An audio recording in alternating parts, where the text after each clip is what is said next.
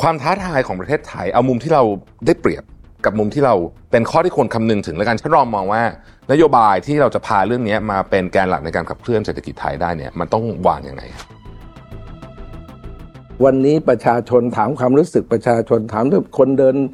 พ่อค้าแม่ค้าอาจจะรู้สึกให้ฉันยากก็แน่นอนมันเราเข้าใจได้ เพราะเราเพิ่งผ่านโควิดมา เหมือนประเทศที่เพิ่งผ่านสงครามอะครับแต่วันนี้ในประเทศไทย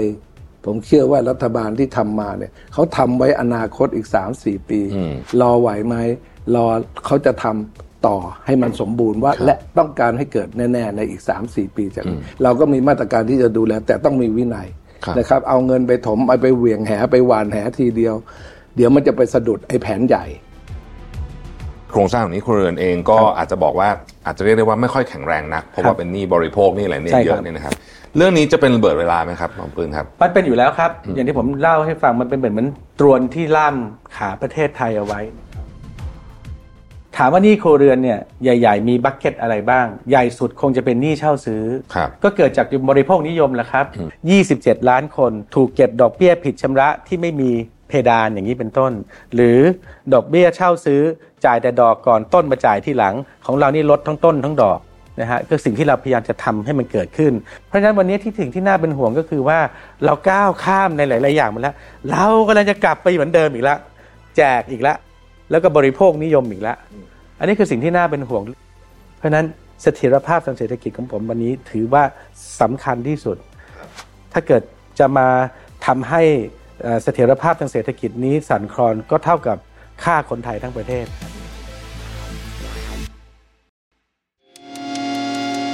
Mission to the Moon Podcast Continue with your mission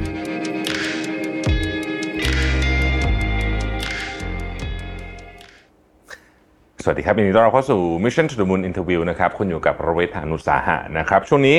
รายการของเราต้องบอกว่าแขกอุ่นหนาฝาข้างจริง ๆ นะครับ เรามีแขกรับเชิญเยอะมาก ๆ เลยนะครับ นี่เป็นช่วงสุดท้าย ก่อนการเข้าสู่สนามเลือกตั้งวันที่ 14 พฤษภาคมก่อนเข้ารายการนะครับ ก็ต้องบอกกับทุกท่านว่าต้องไปใช้สิทธิ์กันนะครับ ปีนี้นะฮะเป็นการเลือกตั้งครั้งสำคัญกำหนดชะตาชีวิตประเทศไทยนะครับดังนั้นออกไปใช้สิทธิ์กันเยอะๆนะครับอย่านอนหลับทับสิทธิ์นะครับ 14 พฤษภาคมนะครับเป็นวันอาทิตย์นะครับ วันนี้เนี่ยผมมีแขกสองท่านมาอยู่ในสตูดิโอของเรานะครับ ต้องบอกว่าเป็นแขกคนสำคัญจริงๆ เพราะว่าท่านเป็นคนที่ดูแลนโยบายเศรษฐกิจของรัฐบาลอยู่นะครับแล้วก็มีนโยบายต่างๆ ที่อยากจะมาเล่าให้พวกเราฟังนะว่าที่ผ่านมาทำอะไรมาแล้วบ้างนะครับ แล้วมีมองภาพในอนาคตยังไงบ้างนะครับ ผมอยู่กับท่านรองนายกรัฐมนตรี และรัฐมนตรีพลังงานนะครับ คุณสุพัฒนพงษ์พันธ์มีเชานะครับ และหม่อมหลวงชโยธิตกฤษดากรนะครับ ท่านเป็นที่ปรึกษานายกรัฐมนตรี และหัวหน้าทีมเศรษฐกิจของพรรครวมไทยสร้างชาตินะครับ ขอสวัสดีทั้งสองท่านนะครับ ยินดีต้อนรับสวัสดีทั้งคสรัอบงท่านสู่ Mission to the Moon นะครับ ขอบพระคุณมาก ๆ เป็นเกียรติอย่างยิ่งนะครับ ที่ได้ทั้งสองท่านวันนี้ มานั่งอยู่ในห้องส่งกับเรานะครับ ขออนุญาตถามท่านรองแล้วก็พี่ปืนนะครับ ขออนุญาตเรียกพี่ปืนเลยนะครับเอ่อในภาพใหญ่ก่อนจริง ๆ แล้วเนี่ยในประเทศไทยเราเนี่ยเวลาเรามองไปข้างหน้า แล้วก็เราไปอ่านพวกรายงานต่างๆ ของนักวิเคราะห์ต่างๆเนี่ยเขาก็จะ ดูว่ามีปัญหา 3 อย่างใหญ่ๆที่เราจะกำลังจะเผชิญในครับอีก 10 15 20 ปีต่อจากนี้เนี่ยนะครับอันแรกก็น่าจะเป็นเรื่องของสังคมผู้สูงอายุนะฮะเรื่องของสิ่งแวดล้อมแล้วก็เรื่องของความเหลื่อมล้ำผมอยากเอ่อถามทั้งสองท่านนะนะครับว่าในสามในสามเนี่ยเรื่องเนี้ยที่เรากำลังจะเจอในความท้าทายของประเทศไทยเนี่ยทั้งสองท่านมองว่าเราควรจะจัดการยังไงดีครับครับผมผมขออย่างนี้แล้วกันนะครับ วันนี้ผมเองมาในฐานะที่ปรึกษานะครับทีมเศรษฐกิจของพรรครวมไทยสร้างชาติครับ แล้วก็มาร่วมกับทางหม่อมหลวงชโยธิตกิจดากร ซึ่งท่านเป็นหัวหน้าทีมเศรษฐกิจนะครับก็อยากจะให้ทางท่านหัวหน้าทีมได้ได้เห็นภาพรวมมิฉะนั้นแล้วเราจะนึกถึงประเด็นสามประเด็นเนี้ยไม่ออกครับนะเพราะมันจะต้องมีบริบทของการดูในภาพรวมระยะยาวด้วยว่า มันไม่ได้แก้ปัญหาตรงนี้สามเรื่องอย่างเดียวมันต้องเพิ่มอีกเรื่องหนึ่งก็คืออการปรับเปลี่ยนโครงสร้างของเศรษฐกิจไทยครับ เพื่อให้มันมีรายได้ที่ดีขึ้นเสริมขึ้น เพื่อที่จะมาเอื้ออำนวยตอบสนองกับสิ่งเหล่านี้ และในบางประเด็นเราจะที่กล่าวมาในเรื่องของสามประเด็น โดยเฉพาะเรื่องสิ่งแวดล้อม หรือพลังงานสะอาดเนี่ยมันจะกลับไปเป็นจุดแข็งของประเทศไทยได้อย่างไร ผมผมคิดว่าหม่อมหลวงชโยธิตเนี่ยท่านได้เตรียมวางรถแมพในเรื่องพวกนี้ไว้โดยสังเขปนะครับ ครับเชิญครับขอบคุณครับเอ่อก็ ถ้าจะพูดถึงปัญหาประเทศไทยเนี่ยก็คงจะขอเวลาสักหนึ่งนาทีพูดถึงประวัติศาสตร์แล้วก็ปัญหาก่อนนะฮะว่าจะแก้ไขยังไง ประเทศไทยเนี่ยต้องบอกว่าที่ผ่านมาเนี่ยก็มีตรวนล่ามเศรษฐกิจอยู่ แล้วก็ล่ามประชาชนอยู่ก็คือหนี้ภาครัฐกับหนี้ครัวเรือนนะฮะที่มันมันค่อนข้างจะสูงมาก แล้วก็เป็นอะไรที่สูงมาเรียกว่าเต็มเกณฑ์แล้วตั้งแต่ปี 57 นะครับ อันนั้นก็เป็นปัญหาหนึ่งปัญหาที่ 2 ก็เหมือนที่ท่านรองพูดนะครับว่าสิ่งที่เราจะต้องทำก็คือว่าจะทำยังไงที่จะปฏิรูปโครงสร้างอุตสาหกรรมนะฮะทั้งภาคผลิตภาคเกษตรนะครับแล้วก็จะทำยังไงที่จะเพิ่มรายได้ให้กับประชาชน เพื่อที่จะหลุดพ้นไอ้ห่วงโซ่นี้นะครับ แล้วก็อีกอันหนึ่งก็ก็คงจะเป็นไปว่าเอ๊แล้วเราจะค้าขายกับต่างประเทศยังไง นะครับที่ว่าเราจะเป็นคนที่เข้ามาอยู่ในกระแสของโลกใหม่อีกครั้งหนึ่งนะครับ วันนี้เนี่ยก็จะพบว่านโยบายต่างๆ 20 กว่าปีที่ผ่านมา ไม่ว่าจะเป็นพรรคการเมืองไหนที่ได้มาเป็นรัฐบาลเนี่ยก็เป็นนโยบายของประชานิยมกับบริโภคนิยมนะครับในการที่จะเพิ่มกระตุ้นเศรษฐกิจให้มันเติบโตนะฮะเราไม่มีการเปลี่ยนแปลงในโครงสร้างเลยนะครับไม่ว่าจะเป็นทางกายภาพหรือจะเป็นสตรัคเจอร์ของอุตสาหกรรมนะครับ เพราะฉะนั้นสิ่งที่เราทำเนี่ยก็คือว่ามานั่งมองซิว่าประเทศไทยเนี่ยถ้าจะต้องก้าวไปข้างหน้าเนี่ยนะฮะไม่กลับไปในห่วงแบบเดิมๆเช่นแจกแล้วก็กู้มาใช้นะฮะเหมือนเดิมเนี่ยแล้วเราจะหลุดพ้นไอ้ความยากจนหรือความทำแบบจำเจอย่างนี้ยังไงก็ก็พบแล้วแหละมันเป็นพิษนะฮะเราก็เลยบอกว่าที่ผ่านมาเนี่ยโลกก็ ก็ทำกันแบบเดิมๆแต่ที่ผ่านมาเนี่ยในช่วงโควิดนี่ก็ทำให้ทุกประเทศได้คิดว่า สิ่งที่จะต้องปรับเปลี่ยนเนี่ยสำคัญอย่างยิ่งเลยก็คือเรื่องของการต่อสู้เกี่ยวกับโลกร้อนนะครับว่าจะจะปรับเศรษฐกิจของแต่ละประเทศเนี่ยให้ทันกับกระแสโลกยังไงนะฮะเราก็มาดูฮะว่าการบ้านของเราเนี่ยว่าจะปรับโครงสร้างอุตสาหกรรมไทยอย่างที่ท่านรองได้พูดถึงเนี่ยถ้า ปรับกันแค่ผิวเผินมันก็คงไม่เกิดนะฮะแต่ว่าวันนี้เราบอกว่าถ้าจะปรับเราจะต้องมีพลังงานใหม่ที่จะมาขับเคลื่อนเศรษฐกิจไทยก็คือพลังงานสะอาด ที่เราพยายามจะพูดว่า อันนี้ก็คือตัวกุญแจสำคัญที่เราจะเอาชนะเพื่อนบ้านได้ด้วยนะครับ เพราะฉะนั้นเราก็เลยบอกว่านโยบายที่ไทยจะฟื้นจากวิกฤตเศรษฐกิจคราวนี้เนี่ยก็คือ green recovery นะครับก็หมายความว่าอุตสาหกรรมที่จะเป็นอุตสาหกรรมใหม่ เช่น รถยนต์นะฮะซึ่งเป็นอุตสาหกรรมที่มีรายได้ให้กับเราเนี่ยสิกว่าเปอร์เซ็นต์ต่อปี หรืออิเล็กทรอนิกส์เนี่ยทั้งหมดเนี่ยจะต้องเปลี่ยนถ่ายให้ไปเป็นอุตสาหกรรมสมัยใหม่ให้ได้ รถยนต์ก็ต้องเป็นรถยนต์ไฟฟ้า อิเล็กทรอนิกส์ก็ต้องขึ้นไปทำกลางน้ำและต้นน้ำมากขึ้นนะครับนี่จะทำยังไงที่เราจะแบบว่าเปลี่ยน proposition ตัวเองกับนักลงทุนต่างประเทศว่าประเทศไทยได้เปลี่ยนไปแล้วจริง ๆ ก็คือว่าการที่เราได้ไปปักธงว่าเราจะ เป็นคาร์บอนนิวทรัลในภายใน 2050 เนี่ยเป็นเรื่องสำคัญมากนะครับ เพราะเราเป็นประเทศแรกในอาเซียนที่พูดในเรื่องนี้ แล้วก็ได้ปักธงในในเรื่องนี้อย่างจริงจัง โดยที่มีรถแมพที่ชัดเจนว่าภายในปี2040 เนี่ย เราจะมีพลังงานสะอาด 50%และแก๊ส 50%นะครับ เราจะทำให้เราเนี่ยเป็นอุตสาหกรรม หรือประเทศอุตสาหกรรมที่สะอาดที่สุดในโลกคนหนึ่ง ก็ถึงได้มีผลลัพธ์มากมายว่าอุตสาหกรรม EV ก็ ได้ตอบตกลงว่าจะใช้เมืองไทยเป็นที่เปลี่ยนผ่าน เพราะเราเนี่ยทำแต่รถน้ำมันนะฮะสองล้านกับคันเป็นที่ 11 ของโลก จะทำยังไงที่จะรักษาธุรกิจตรงนี้ไว้ได้ แล้วก็เติบโตกับมันนะฮะก็ได้พบแล้วว่า 17 บริษัทนะฮะไม่ว่าจะเป็นญี่ปุ่น ไม่ว่าจะเป็นยุโรป หรือไม่ว่าจะเป็นสหรัฐที่เคยอยู่อยู่แล้ว แล้วก็น้องใหม่ก็คือจีนกับเกาหลีที่กำลังเข้ามากันนะครับ ก็ พร้อมที่จะปักธงในประเทศไทยให้เป็นฐานต่อไป อันนี้คือสิ่งที่เราได้แก้ไปแล้วในส่วนที่เราหากินกับฝรั่งนะครับรบในส่วนที่เป็นอิเล็กทรอนิกส์ก็ทุกคนก็บอกว่าเราต้องขึ้นไปทำต้นน้ำวันนี้ก็เกิดขึ้นแล้ว ก็คือว่ามีคนจะมาลงทุนทำชิป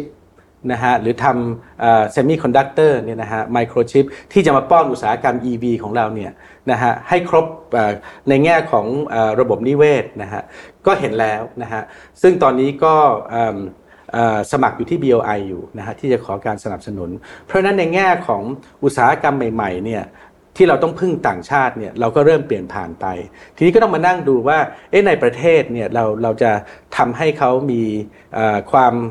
แข็งแกร่งขึ้นยังไง ก่อนอื่นต้องแก้หนี้ครัวเรือนก่อนนะฮะเดี๋ยวคนจะพูดถึงในรายละเอียดนะคครัรับบอันนี้เราก็ทำทำแล้วทำอยู่แล้วก็จะทำต่อนะครับเอ่อซึ่งตรงนี้เนี่ยเมื่อเมื่อแก้ให้เขามีมีมีกำลังขึ้นมากมายเอ่อมากขึ้นแล้วเนี่ยก็ต้องเอาองค์ความรู้ใหม่ ๆ ว่าเขาจะปรับแล้วจะเปลี่ยนในการทำมาหากินแบบเดิมๆเช่น ปลูกแค่ข้าวอย่างเดิมเนี่ยแล้วก็รอให้ราคาข้าวมันขึ้นหรือจะลงก็แล้วแต่ดวงแล้วแต่ตลาดโลกใช่ไหมครับนี่จะต้องมาทำอะไรใหม่ ๆ เราก็เลยมีระบบเศรษฐกิจที่จะจะเอามาฟื้นฟูในประเทศเนี่ยที่เรียกว่า BCG ไม่ทราบว่าคงคงเคยได้ยินว่าสภาหอ กับสภาอุตสาหกรรมเนี่ยก็ได้ร่วมทำกับรัฐบาลที่จะขยายไอ้ตรงเนี้ยไป 4 ภาคของประเทศไทยผ่านระเบียงเศรษฐกิจนะครับถามว่าธุรกิจ BCG เนี่ย Bio Circular Green เนี่ยแปลเป็นภาษาไทยก็คือเอ่อเศรษฐกิจชีวภาพ เศรษฐกิจหมุนเวียน กับเศรษฐกิจพลังงานสีเขียวนะครับซึ่งตรงนี้เนี่ยก็จะเป็นการเปิดมิติใหม่ครับที่ว่าจะให้เศรษฐกรชาวไทยเนี่ยสามารถที่จะทำมาหากินไม่ใช่แบบเดิมๆอาทิเช่นนะครับทางด้านไบโอเนี่ย วันนี้มีการบริโภคโปรตีนทางเลือกกันเยอะนะครับซึ่งจะมาจากพืชหรือจะมาจากแมลง ตรงนี้ก็จะไปเป็นอาชีพเสริมให้กับเกษตรกรได้ที่เขาทำข้าวอยู่หรือทำทำยางอยู่หรือทำอะไรอยู่ที่เป็นพื้นนะครับหรือจะเป็นธุรกิจเซอร์คูล่าแค่คุณแยกขยะเนี่ยคุณก็ได้เงินแล้วนะฮะขยะเปียกขยะแห้ง หรือจะเอาขยะเปียกไปทำปุ๋ย คุณก็เซฟในเรื่องของของของค่าปุ๋ยอีกนะครับถามว่าธุรกิจอันนี้เนี่ยมันมีตั้งสเกลตั้งแต่ทำทำระดับ ประชาชนตัวเล็กจนถึงสเกลใหญ่นะครัฮะบในในทุกเรื่องนะครับพลังงานสีเขียวก็เหมือนกันโรงไฟฟ้าชุมชน หรือจะปลูกพืชที่จะไปป้อนโรงงานไฟฟ้าอ่าชีวภาพก็ได้นะคครัรับบซึ่งเรื่องเหล่านี้เนี่ยเอ่อเราก็มองว่าถ้าเราอยากจะเปลี่ยนเอ่อเราต้องเปลี่ยนไม่ว่า mindset หรือต้องแก้ในเรื่องของผลิตภาพและผลิตผลด้วยครับนะครับเพราะฉะนั้นเนี่ยการที่จะเปลี่ยนตรงนี้บอกให้เขาเปลี่ยนโดยไม่มีธีมให้เนี่ยมันก็คงไม่ได้นะฮะถามว่าแหล่งเงินทุน ของออคนตัวเล็กนะฮะที่เราบอกว่าเริ่มฟื้นเริ่มยืนขึ้นมาแล้วเนี่ยนะฮะเขาจะมีแหล่งเงินทุนที่จะเข้าถึงยังไงนะครับ เราก็ได้ปรับเปลี่ยนครับว่าในเรื่องของ SME ซึ่งเป็นเสาหลักของประเทศเนี่ยนะฮะจ้างงานกว่า 70%เนี่ยนะครับ เราก็บอกแล้วว่างบรัฐ ที่จัดซื้อจัดจ้างเนี่ยเราจะเพิ่มให้กับ SME เนี่ยจาก 30%เป็น 50%งบรัฐที่มีประมาณล้านล้านต่อปีที่จะลงทุนที่จะซื้อของนะครับเพราะนั้น 5 0 0แสนล้านเนี่ยก็จะเอาไว้ให้ SME นะครับเพื่อให้เขาได้ใช้ไอ้เรื่องของ e-procurement ใช้เรื่องของ blockchain เข้ามาเกี่ยวข้องในการประมูลอะไรก็แล้ว แต่การโกงกันอะไรก็แล้ว แต่อันนี้เราก็ทำหมดแล้ว ซึ่งตรงนี้เนี่ยก็จะเป็นต้านต่อให้กับเขาว่า 50%ของการจัดซื้อจัดจ้างของรัฐรายได้ต้องตกที่ SME นะคครัรับบแล้วเราก็ยังจะมีกองทุนนะครับที่จะมาเสริมเอ่อให้กับ SME เสริมให้กับเอ่อคนที่อยากจะเข้ามาทำธุรกิจ BCG คนที่อยากจะทำเรื่องของธุรกิจสร้างสารรค์สตาร์ทอัพปลูกป่าอะไรต่างๆ ก็จะมีกองทุนประมาณ 2 0 0แสนกว่าล้านนะครับกองทุนแรกก็คงจะเป็นการเสริมสภาพคล่องของ SME ที่ทำงานหรือขายของให้กับรัฐ เสร็จแล้วก็อาจจะว่าเอ่อ ในแง่ของสภาพคล่องเนี่ยต้องรอรัฐจ่ายเงิน 2-3 เดือน 4 เดือนอะไรก็แล้ว แต่เพราะรัฐอาจจะจ่ายช้า ก็เอาบินเนี่ยมาทำ factoring หรือ discount กับกองทุนนี้ได้อืมนะครับกองทุนนี้ก็ประมาณแสนล้านครับนะครับแล้วก็จะมีกองทุนที่จะจะ restructure ตัว SME เองก็อีก 50,000 กองทุน BCG ก็อีก 30,000 นะฮะแล้วก็จะมีกองทุนสร้างสารรค์อีกหมื่นหนึ่งกองทุนปลูกป่าอีกหมื่นหนึ่งนะครับอย่างนี้ครัเป็บนต้นหรือกองทุนที่จะเอาหนี้เข้าระบบก็มีอีกนะครับครับถามว่ากองทุนพวกนี้เนี่ยจะต้องใช้งบรัฐไหมอืมไอเดียของเราก็คือว่าเราอยากจะให้คนไทยเนี่ยรวมใจรวมไทยสร้างชาติกันหมายความว่าไงครับ กองทุนเหล่านี้เนี่ยเราอยากจะเอาเงินจากผู้ฝากเงินอื มมาเป็นตั้งเป็นกองทุนรวมครับนะฮะโดยที่มีผู้บริหารที่เป็นเป็นมืออาชีพนะครับเพื่อที่ว่าเขาจะได้มาช่วยเอาเงินฝากของเขาซึ่งอยู่ในธนาคารที่น้อยนิดเนี่ยนะฮะเอามาทำประโยชน์ ช่วยทนรายเล็ก แล้วก็ได้ผลตอบแทนกลับไปด้วยครับซึ่งตรงนี้เนี่ยก็จะทำให้ทุนงบประมาณรัฐ แล้วก็สร้างความคิดของผู้ที่มีสตางค์เนี่ยให้เข้ามาช่วยประเทศครับ มีโอกาสได้เข้ามาช่วยประเทศ เพราะฉะนั้นกองทุน 2 0 0แสนกว่าล้านเนี่ยก็จะเป็นกองทุนที่จะมาช่วยขับเคลื่อนในการเปลี่ยนแปลงไม่ว่าจะเป็นตัว SME หรือไม่ว่าจะเป็นตัวเกษตรกรหรือประชาชนตัวเล็กๆนะคครัรับบผมตรงนี้ก็จะเป็นเอ่อแนวเอ่อเลือก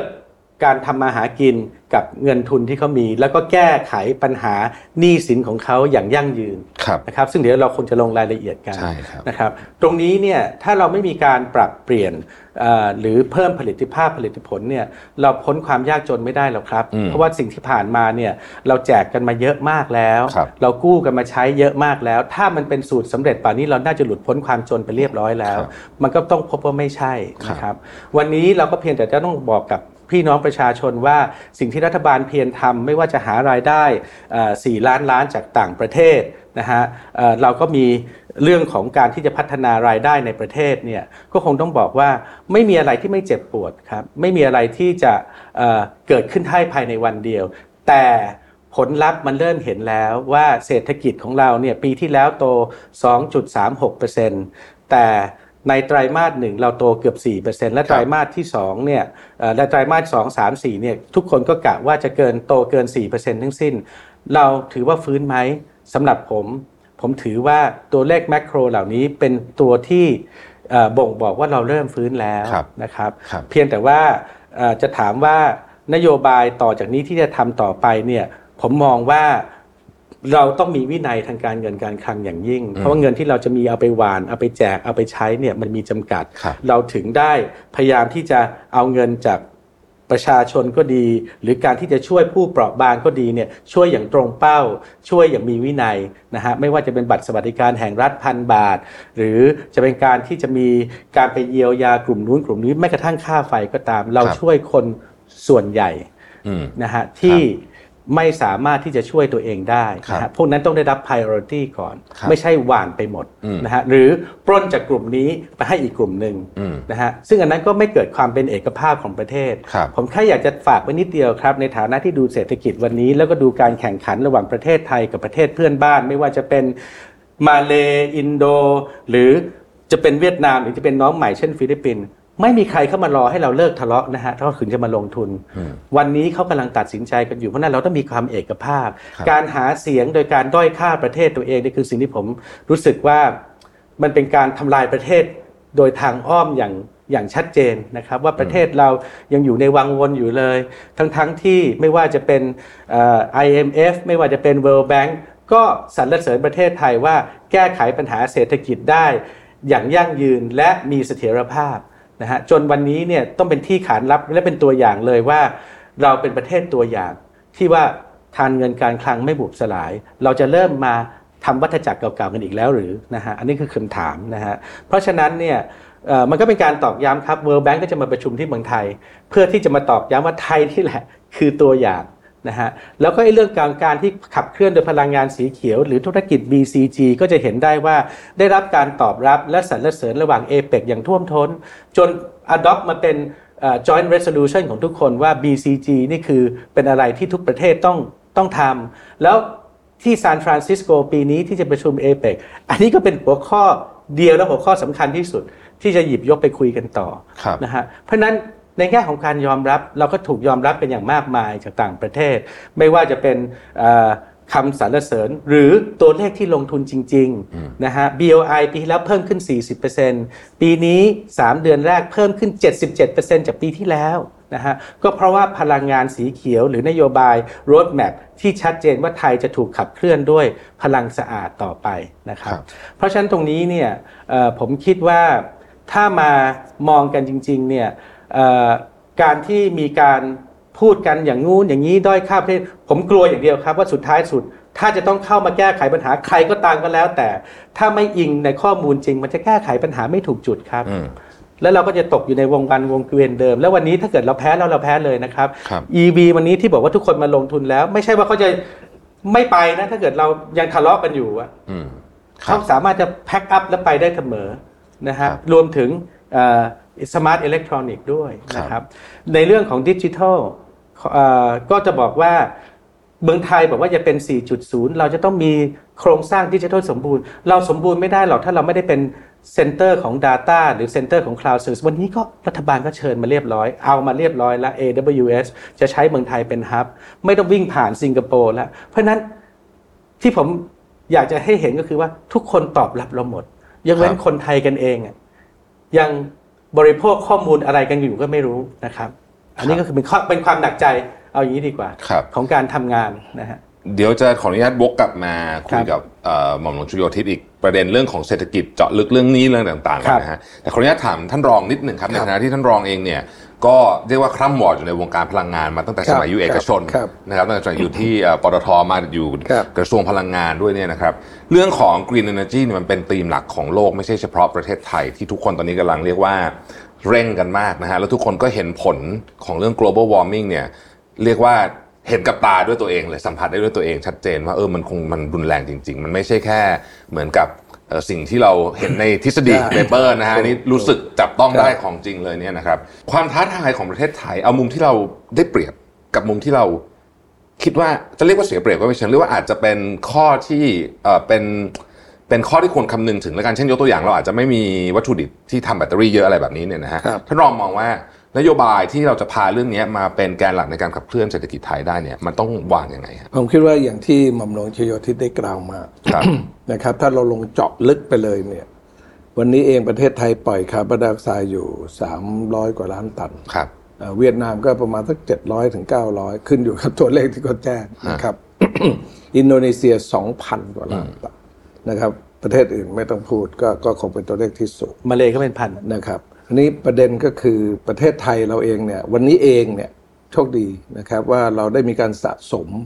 นะครับว่าเราพัฒนาเรื่องเนี้ยไอ้เอ่อถ่านหินเราก็ไม่สร้างกันนะครับเราก็ใช้แก๊สธรรมชาติเป็นหลัก มันเลยเป็นเหตุทำให้ปริมาณคาร์บอนไดออกไซด์ที่ emission ที่ออกมาเนี่ยหรือตัวแก๊สโลกร้อนเนี่ยต่อหัวหรือต่อ GDP เราไม่สูงมากนะครับทิศทางที่เราจะเดินไปข้างหน้าก็จะมุ่งเน้นในเรื่องของการสร้างพลังงานสะอาดซึ่ง เรามีข้อดีก็คือหลายเรื่องนะครับ เพราะเรามี diversity สูงมากนะครับ บางประเทศเนี่ยอาจจะมุ่งเน้นเรื่องของ solar power เรื่องของ wind อะไรต่างๆนะครับ อย่างบางประเทศอย่างเวียดนามเขาคิดว่า wind เขาดี แต่เขาว่าเขาพอเจอมรสุมเข้ามาสิบลูกเนี่ยเขาก็ชักไม่ค่อยแน่ใจว่า wind เขาจะไปได้ไหมของไทยนี่มีเรามีประเทศเพื่อนบ้านอย่างลาว นะครับซึ่งเขามีศักยภาพในการทำพลังงานน้ำสูง ประเทศไทยเรามีปัญหาหรือข้อจำกัดในการทำพลังงานน้ำเราก็มีการซื้อขายพลังงานน้ำไฟฟ้าจากน้ำเนี่ยกันมาระยะเวลานาน พอสมควรแล้วตรงนี้เราเติมเข้ามาละนะครับในเรื่องของโซลาร์ในเรื่องของ wind ด้วยด้วยเทคโนโลยี ด้วยศักยภาพของ location ที่ประเทศไทยเรามีอยู่ วันนี้เราพูดถึงศักยภาพที่เราจะเติม ตอนนี้ก็เติมเต็มเข้ามาละนะครับอย่างที่หม่อมหลวงชโยทิศว่า 50%เนี่ยนะครับ ที่จะเป็น renewable เนี่ยนะครับก็น่าจะทำได้ แล้วก็เรื่องอื่นๆด้วยชีวมวลชีวภาพพวกนี้ทำได้ และสำคัญที่สุดเราก็เสียดายแก๊สธรรมชาติเราอะนะเราเสียดายเสียดายแก๊สธรรมชาติ เราบางทีเราก็เสียดายถ่านหินของเราที่เรายังมีอยู่เหลือบ้างนะครับ วันนี้เราคิดกันไปไกลแล้วก็คุยกันเยอะ ว่าเออถ้าอย่างนั้นเนี่ยเราคุยกับประเทศที่เขาเป็นเจ้าของเทคโนโลยีอย่าง สหรัฐอเมริกาอย่างญี่ปุ่นเนี่ยมาดูกันซิว่าเป็นไปได้ไหม ที่เรายังจะใช้คาเอ่อพวกฟอสซิลอยู่ได้นะครับเช่นแก๊สธรรมชาติ หรือถ่านหินเนี่ยนะครับ แต่คาร์บอนไดออกไซด์เนี่ยเอาไปเก็บอืมก็ทำการศึกษามาหกเดือนแล้วนะครับ ก็พบว่าเรามีศักยภาพที่จะเก็บได้เป็นหลายเป็นร้อยปีเหมือนกัน ก็รอ confirm อยู่ภายในอีกสักสามสี่เดือนก็น่าจะ confirm ได้เพราะเราได้ทุนเอ่อวิจัยการศึกษาเรื่องนี้ลงรายละเอียด ถ้าทำตรงนี้ได้ทั้งหมดเนี่ยรวมกับการปลูกป่านะครับปลูกป่าของกระทรวงทรัพยากรและสิ่งแวดล้อมด้วย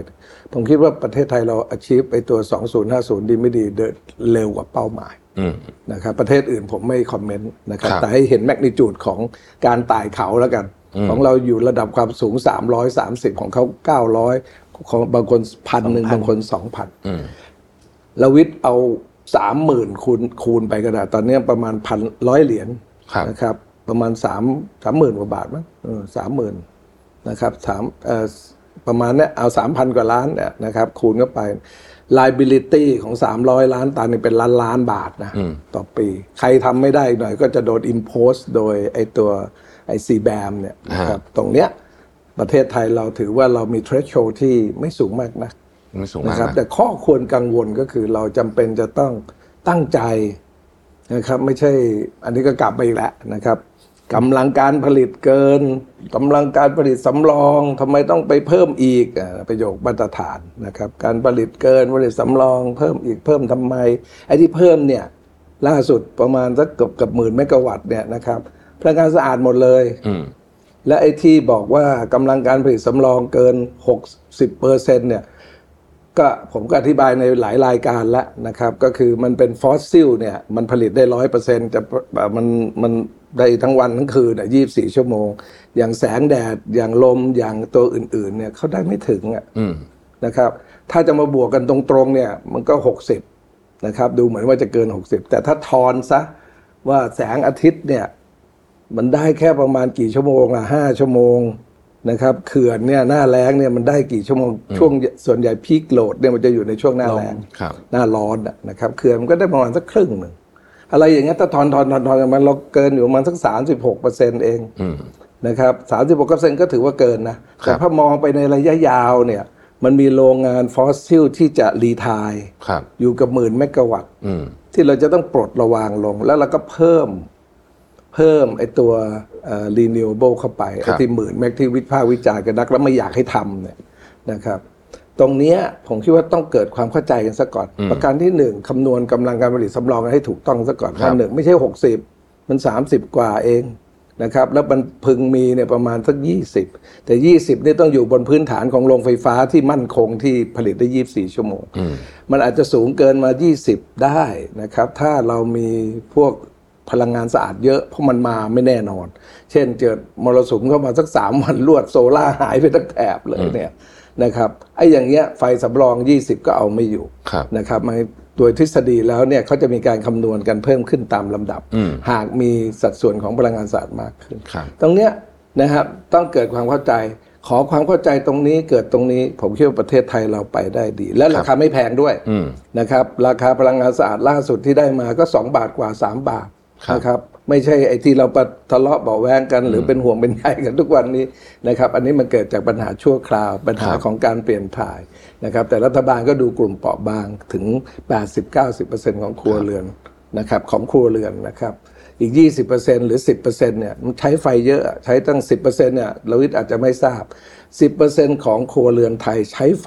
40%ของปริมาณการใช้อืมอืมนะครับเพราะฉะนั้นแล้วเนี่ยก็ก็ ต้องเห็นว่ามันต้องมีการประหยัดกันบ้างนะครับ ตรงนี้ก็โดยสังเขปนะครับแต่ให้เห็นเลยว่า ความพร้อมประเทศไทยหม่อมหลวงชโยธิตถึงยืนยันเนี่ยว่าเอาไอ้ตรงนี้เป็นจุดแข็งเถอะ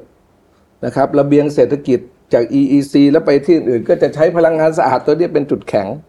และเรายังทำตัวเรายังใช้ประโยชน์จากทรัพยากรที่เรามีอยู่เนี่ย ให้มันเป็นพลังงานสะอาดได้ด้วย อย่างเช่นแก๊สธรรมชาติ หรือแม้กระทั่งก๊าซดินเองก็ตามครับ นะครับถ้าเรากักเก็บคาร์บอนไดออกไซด์ออกไปได้เนี่ยมันก็คือไฟฟ้าที่เกิดจากเขาเรียก blue electricity ครับนะครับก็สามารถเอาไป apply ได้ว่าเป็นพลังงานสะอาดครับมันจะน่าสนใจมากเลยถ้าระเบียงเศรษฐกิจภาคเหนือนะแล้วโรงไฟฟ้าแม่เมาะเราบอกว่าให้ยเราเป็นพลังงานสะอาดเนี่ย แล้วก็จะมีฐานการผลิตที่เป็นพลังงาน ใครๆก็อยากได้พลังงานสะอาด คนจะมาลงทุนนักธุรกิจจะมาลงทุน ก็อยากได้พลังงานสะอาด เพื่อใช้เพื่อลดตัวคาร์บอนฟุตปรินของตัวเองจะได้ไม่มีปัญหา นั่นคือจุดแข็งที่หม่อมหลวงชโยธิตได้พูดขึ้นมาครับนะครับแต่เรื่องพวกเนี้ยไกลตัวเรื่องพวกนี้อีก 3 ปี 4 ปี ที่หม่อมหลวงชโยธิตพูดถึงเนี่ยมี BOI มายื่นเนี่ยนะมันจะมันจะล้านล้านอยู่แล้วนะนะครับที่เราทำอินฟ a าสตรักเจอร์เราโปรโมท อุตสาหกรรมใหม่เข้ามาเนี่ยมีคนมาขอยื่น การส่งเสริมการลงทุนปีแล้วเกือบเจ็ดแสนล้าน ปีนี้ quarter เดียวขึ้นมา 77เปอร์เซ็นต์ดีไม่ดีอาจจะถึงล้านล้านถ้าเกิดทุกอย่างเป็นไปตามแผนได้ทำต่อครับผมนะครับมันก็จะไปเกิดผลพวงกันอีกสามปีสี่ปีนะคครัรับบมันเกิดแน่นอนยังไงก็เกิดแน่นอน พลังงานสะอาดก็เดินหน้าแน่นอนครับแต่วันนี้ประชาชนถามความรู้สึกประชาชนถามด้วยคนเดิน พ่อค้าแม่ค้าอาจจะรู้สึกให้ยฉันยากก็แน่นอนมันเราเข้าใจได้นะครับเพราะเราเพิ่งผ่านโควิดมานะครับ เหมือนประเทศที่เพิ่งผ่านสงครามอะลองไปนึกถึงคนเก่าคนแก่ลองดูประเทศหลังสงครามโลกครั้งที่สองอย่างเงี้ย ถามว่าวันนั้นเนี่ยท่านรู้สึกยังไงเขาผ่านมาได้ก็รู้สึกดีใจในความรู้สึกแรก แต่จะรู้สึกต่อมาโอ้โหมันยากลำบากนะ มันยากลำบาก อันนี้เป็นความรู้สึกที่เราเข้าใจนะครับแต่วันนี้ในประเทศไทย ผมเชื่อว่ารัฐบาลที่ทำมาเนี่ยเขาทำไว้อนาคตอีก3-4ปีอืมรอไหวไหมรอเขาจะทำต่อให้มันสมบูรณ์ว่าครับและต้องการให้เกิดแน่ ๆ ในอีก3-4ปีจากนี้แต่ในระหว่างนี้หม่อมหลวงชโยธิตบอกแล้ว ไม่ได้ทิ้งมันเป็นช่วงรอยต่อ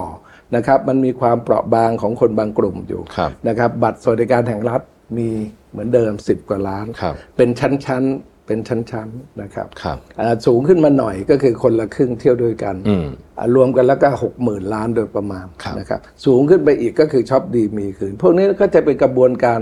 ช่วยทั้งกระตุ้นเศรษฐกิจ ช่วยทั้งในเรื่องของการลดค่าใช้จ่ายอืมนะครับครับลดค่าใช้จ่าย ตรงเนี้ยมันเป็นสิ่งที่เราพยายามอธิบายให้ประชาชนได้เข้าใจว่าอนาคตข้างหน้ามันมีแสงสว่างที่ปลาย ถ้ำอย่างชัดเจน เราฟื้นตัว เราค่อยๆ ฟื้นตัว และอนาคตที่จะฟื้นตัวและลุกขึ้นยืนอย่างแข็งแรงเนี่ยมันเกิดขึ้นแน่นอน เพราะมันมีตัวเลขแสดงออกมาอย่างชัดเจนแล้ว แต่ระหว่างนี้เหนื่อยเหลือเกิน ก็ไม่เหนื่อยได้ไง เพราะมันเพิ่งผ่านโควิดมาอืมนะครับ ก็หายเหนื่อยหายกลัวกันละ คราวนี้ก็เริ่มมา คราวนี้ก็จะพูดถึงการจะฟื้นตัวขึ้นมา เราก็มีมาตรการที่จะดูแลแต่ต้องมีวินัยครับนะครับ เอาเงินไปถมเอาไปเหวี่ยงแหไปหวานแหทีเดียว เดี๋ยวมันจะไปสะดุดไอ้แผนใหญ่ แผนที่เราจะทำให้สามสี่ปีเนี่ยมันมั่นคงครับนะครับ มันต้องมีมาตรฐานมันต้องมีวินัยมีอะไรของมันอยู่ จึงจำเป็นจะต้องดูแลเป็นช่วงๆมีระยะใช้งบประมาณอย่างมีวินัยและใช้เป็นและตามกลุ่มเป้าหมายด้วยไม่ใช่ว่าเอ่อเหวียงแหให้กันไปหมดอืมคือยกตัวอย่างนะครับ อย่างการที่จะหารายได้ในประเทศเนี่ย เราก็มั่นใจครับว่าเศรษฐกิจชีวภาพ เศรษฐกิจหมุนเวียน หรือเศรษฐกิจพลังงานสีเขียวเนี่ยครับจะเพิ่มรายได้กับเกษตรกรเนี่ยอย่างน้อยๆ ทันทีเลยเนี่ยได้ 30-40%เลย เพราะพวกนี้เป็นอาชีพเสริมได้ทั้งนั้นนะฮะลืมลืมพูดไปอีกอันหนึ่งนอกจากอ่าอ่าอ่าโปรตีนทดแทนแล้ว เรายังจะโปรโมทให้เลี้ยงโคล้านตัวอีกนะครับอ่าซึ่งตรงนี้เนี่ยก็จะได้เปลี่ยนผ่านมา มาเป็นประเทศที่ผลิตโปรตีนมากกว่าคาร์โบไฮเดรตว่างั้นเถอะอืมนะครับและหลายหลายคนบอกว่าเอ๊ะอุตสาหกรรมที่หม่อมหลวงชโยทิตพูดถึงโอ้ทุนใหญ่ไม่ใช่นะทุนใหญ่นะบริษัทต่างชาติข้ามชาติทำ EV ทำแบตเตอรี่ทำเอ่ออิเล็กทรอนิกส์อะไรพวกนี้แต่มันมี ecosystem ล้อมรอบของมันอยู่นะครับ ผมทำเรื่องเดียว จะมีวงรอบของ ธุรกรรมหรือธุรกิจใหม่ที่จะเกิดขึ้นครับเกิดขึ้นเป็นวงรอบอีกเป็นดาวเต็มท้องฟ้าอืมนะครับ เพียงแค่มีดวงจันทร์อยู่ดวงหนึ่ง แล้วจะมีดาวบริวารหรือล้อเต็มฟ้าเกิดขึ้น คล้ายๆ กับธุรกิจเอ่อรถยนต์ดั้งเดิมปัจจุบันนี้ใช่ที่มี SME ใช่อยู่ในเต็มมากมาย supply เลย chain ครับเยอะมาก supply chain อยู่แต่เรามันต้องใช้เวลา เขาอีกสองปีเนี่ยมีต้องผลิตแล้วนะตามกติกาที่ที่เราได้เสร็จไว้ อีกสองปีท่านได้เห็นแน่รถ EV แล้วก็จะมีอีโค y ิสเต็มตาม อิเล็กทรอนิกส์ก็เหมือนกัน เราคุยกันแล้วว่าถ้ามี upstream มาเมื่อไหร่ พวก midstream จะตามแห่กันขึ้นมา และในโลกของที่หลายคนอาจจะบอกว่าเศรษฐกิจโลกถดถอยเนี่ยมันมีโอกาสหนึ่ง โอกาสหนึ่งที่แฝงมาตลอดนะครับ ก็คือการย้ายฐานอืมอืมคราวนี้แล้วเขาจะเลือกใครอะครับ ไอ้เซาท์อีสเอเชียเป็นเป็นเป็นพื้นที่ที่เขาทุกคนสนใจอยู่แล้วนะครับเนื้อหอมอืมเอ่อเขาสนใจเป็นพื้นที่ที่สงบไม่ทะเลาะกับใครนะครับ มีแรงงานมีความสามารถมีอะไรพอสมควรนะครับ แล้วเขาจะเลือกใคร เรามีพลังงานสะอาดแล้วอย่างที่ผมได้บอกระวิทย์ไป ว่าอันดับที่เราจะปีนเนี่ยมันไม่สูงมากนะครับ เราน่าจะ achieve ได้นะครับ เรามี infrastructure ที่ดีแล้ว เรามี upstream ที่เข้มแข็งเขาก็มากัน ขอเพียงอย่างเดียว สงบเรียบร้อย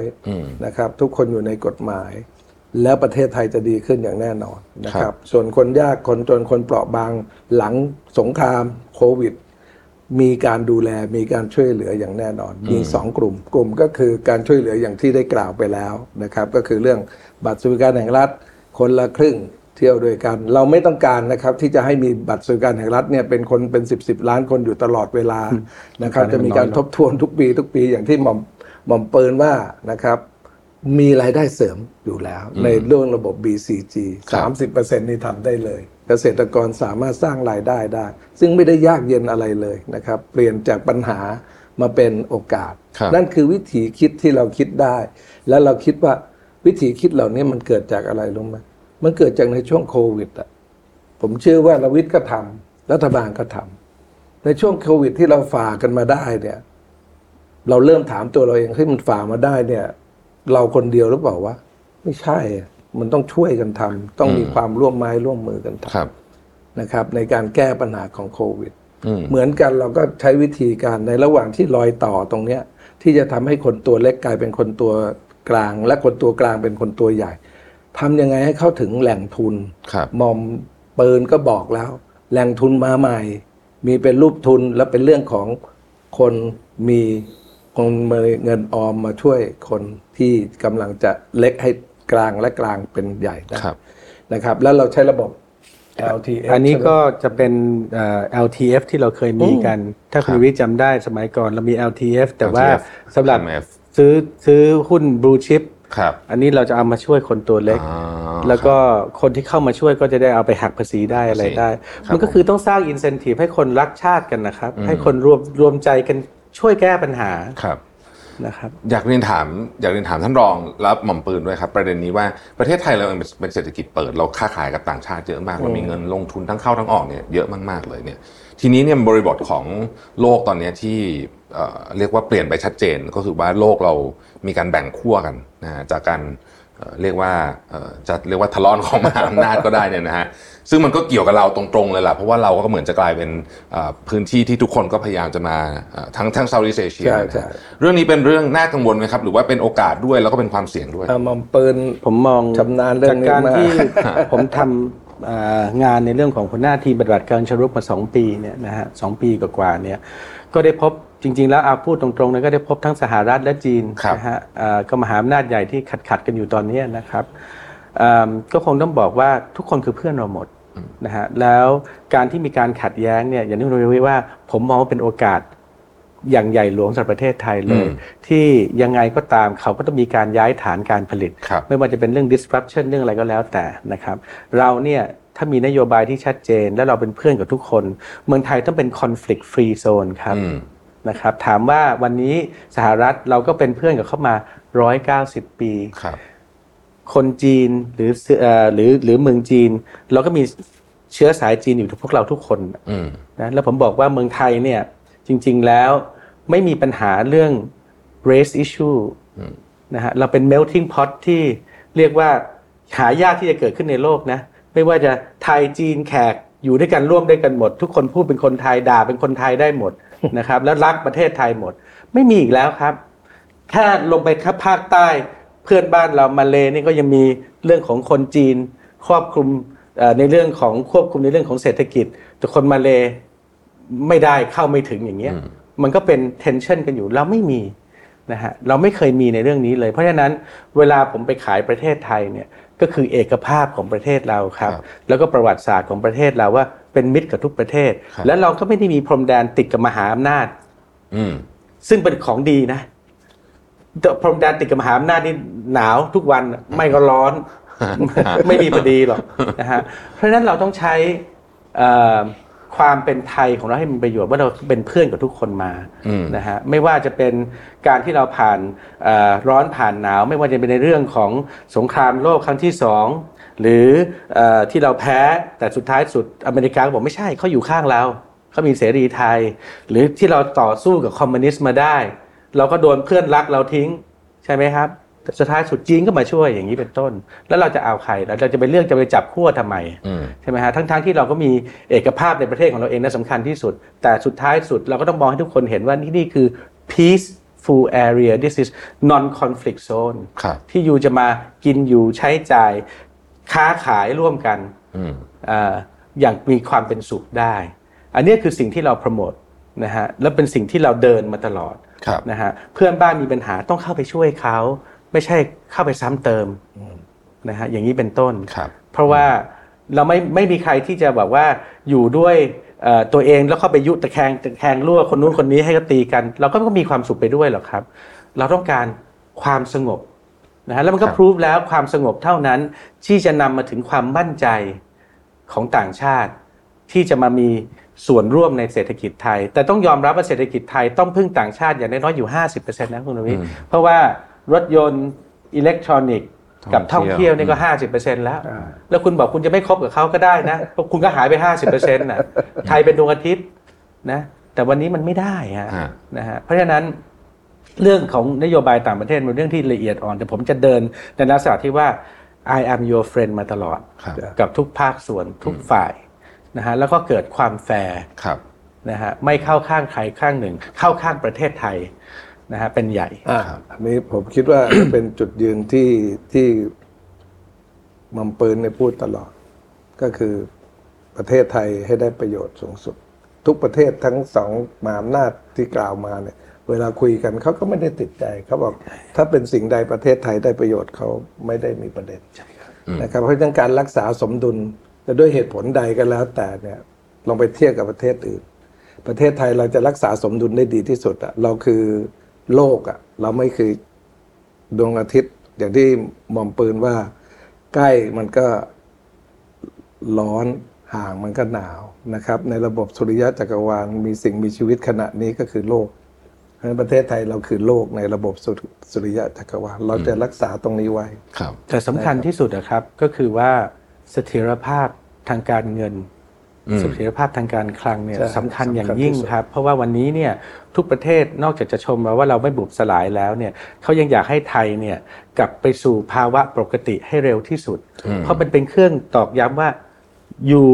ข้าวข้ามปัญหามาแล้วก้าวข้ามปัญหามาแล้วครับนะครับอันนี้คือสิ่งที่ท่านผู้ว่าธนาคารประเทศไทยก็พูดใช่ยืนยันนะครับเพราะฉะนั้นผมถึงบอกไงครับวันนี้ที่มันเหนื่อยเนี่ยก็คือว่าเอ่อการหาเสียงการอะไรต่างๆ มันมีแต่การ ด้อยค่าประเทศ ประเทศยังอยู่ในวังวนอยู่เลยเออข้าวแต่ยากการหมากที่แพงข้าวยากหมากแพงแต่การที่เขาจะกลับไปแจกและบริโภคนิยมกันใหม่ทุกพักหรือจะปล้นจากอีกกลุ่มหนึ่งไปให้อีกกลุ่มหนึ่งเนี่ยมันมีแต่สร้างความแตกแยกครับ มันไม่ได้สร้างความเป็นปึกแผ่นหรือเอกภาพให้กับประเทศไทยครับนะฮะอย่างสมมุติว่าคุณวิทย์โดนขึ้นภาษีอย่างเงี้ยโอเค ฟังดูดีนะ คนมีฐานะควรจะต้องจ่ายภาษีมากกว่า แต่ถ้ามันมากเกินไปแล้วเขาไม่ยอมเนี่ย มันก็เกิดเป็นปัญหาใช่ไหม วันนี้หนึ่งในเสถียรภาพของประเทศไทย ซึ่งคนหลายคนพูดน้อยมากเลยนะครับ ว่าที่เราประสบต้มยำกุ้งคืออะไรฮะ เพราะเราไม่มีเงินออมพอในประเทศที่จะไปปล่อยสินเชื่อ เราต้องเอาเอาต้องเงินเอาอเมริกาเข้ามาพอเขาดึงเอาไปกลับเขาเขาดึงเอาเงินตรงนั้นกลับดอกเบี้ยขึ้นไป 30%เลยเพราะ liquidity ในประเทศไม่มี แต่หลังจากนั้นมาเราเรียนรู้ตรงนี้ เรามีเงินออมมากกว่าสินเชื่อในระบบนะฮะ ถึงได้เกิด hamburger crisis ไทยก็เฉยๆแบงก์รันที่อเมริกาเลยก็เฉยๆ First Republic เพิ่งเจ๊งไปอีกแบงก์หนึ่งก็เฉยๆเพราะไม่ต้องพึ่งเงินต่างประเทศ แต่ถ้าเกิดคุณขับไล่คนที่มีฐานะออกจากนอกประเทศเพราะคุณไปเก็บภาษีเขามากเกินไป โดยไม่มีสมดุลที่ที่เรียกว่าอะไรล่ะแรงจูงใจที่เป็นธรรมนะคุณก็จะเหมือนกับอินโดนีเซีย ที่เงินของคนมีฐานะอยู่ที่สิงคโปร์หรือคุณก็จะเหมือนกับ ฝรั่งเศส เวลานี้ที่ขับไล่คนมีฐานะออกมาอยู่ทั่วโลกนะฮะครับแล้วคุณไม่มีเงินออม แล้วคุณต้องไปพึ่งเงินตราต่างประเทศ มาปล่อยสินเชื่อในประเทศคราวนี้แหละคุณจะรู้ว่านรกมีจริงอืมเขาก็จะกลับไปสู่ต้มยำกุ้งใหม่อีกครั้งหครันึ่บงเพราะฉะนั้นไทยต้องมาช่วยกันรักไทยแล้วก็สร้างไทยฮะอืมนั่นคือสิ่งที่เราอยากจะเห็นนะฮะผมเข้าใจถูกไหมครับหม่อมปืนตอนนี้ว่า โอเค เรื่องอย่างแบงกิ้งเราเนี่ยเอ่อแข็งแรงมากถูกต้องเพราะว่า เข้าใจว่าผู้บริหารส่วนใหญ่ที่ผ่านปี 40 มาปัจจุบันนี้ก็ยังนั่งอยู่ แล้วก็ยังคงเรียกว่ายังฝันร้ายจากปี 40ยังจำเพราะฉะนั้นระบบแบงกิ้งเราแข็งแรงไม่ใช่แบงก์อย่างเดียวตัวเอ่อบริษัทต่างๆ ด้วยอ่าบริษัทด้วยบริษัทต่างๆ แล้วก็เงินออมที่เพิ่มขึ้นครับมากกว่าสินเชื่อด้วยครับอันนี้คือคือสิ่งที่คนมองข้ามหมดเลยว่านี่คืออมเสถียรภาพที่ทุกคนก็อิจฉาหมดนะฮะเพราะการที่เรามีเงินออมมากกว่าเงินกู้เนี่ยเราเป็นประเทศ เกือบจะเป็นประเทศยกเว้นสิงคโปร์นะเพราะเขามีเงินของทุกประเทศไปอยู่ที่นั่น แต่ว่าเราเกือบจะเป็นประเทศอีกประเทศเดียวรองจากสิงคโปร์ที่เป็นแบบนี้อืมครับนะฮะแต่ดอกเบี้ยเราก็ไม่สูงดอกเบี้ยเราก็ไม่สูงไม่ได้รับผลกระทบน้อยมากนะฮะเขาขึ้นกันไปกี่เปอร์เซ็นต์นะ5%เอ่อเอ่อเมืองนอกขึ้นจากศูนย์ไปเป็นห้าหกเปอร์เซ็นต์เราแทบจะไม่ได้ขึ้นเลยครับเพราะเราไม่ได้อยู่ในระบบอันนี้ของเขาอืมเพราะฉะนั้นต้องรักษาเสถียรภาพตรงนี้ไว้อย่างยิ่งยวดครับครับ reserve เราก็โอ้โหดีเบอร์ 12 ของโลกครับครับ นี่ภาครัฐผมเข้าใจว่าแม้จะสูงนิดหน่อย แต่ก็ยังไม่ได้เยอะจนน่ากังวลนัก ก็เยอะแต่ว่าเปรียบเทียบกับประเทศอื่นมันเกินร้อยเปอร์เซ็นต์นะของเราอยู่ที่60นะแต่ฮะขแต่องว่า GDP อันที่อยากจะชวนหม่อมปืนกับท่านรองคุย เพราะว่าอันเนี้ยผมคิดว่าอาจจะเป็นอันที่น่ากังวลก็คือหนี้ครัวเรือนอ่าซึ่งแต่ปก่อนระไปมาณถึงหนี้แปคดรัวเรืสิอนบเจ็ดเปอร์เซ็นต์ครับแต่ก่อนไปถึงหนี้ครัวเรือนก็คือขอพูดถึงภาครัฐนิดหนึ่งฮะฮะ ที่มันเพิ่มขึ้นมาคุณวิทย์ต้องดูด้วยว่ามันเพิ่มขึ้นมาเอามาแจกหรือเอามาอะไรสามล้านล้านที่เพิ่มขึ้นมาเนี่ยห้าล้านล้านดีกว่า เอาเอาเอาความเป็นจริงมาคุยกันสามล้านกว่าล้านเนี่ยคือลงทุนในสาธารณูปโภคขั้นพื้นฐานครับถนนหนทางดับเบิลแทร็ก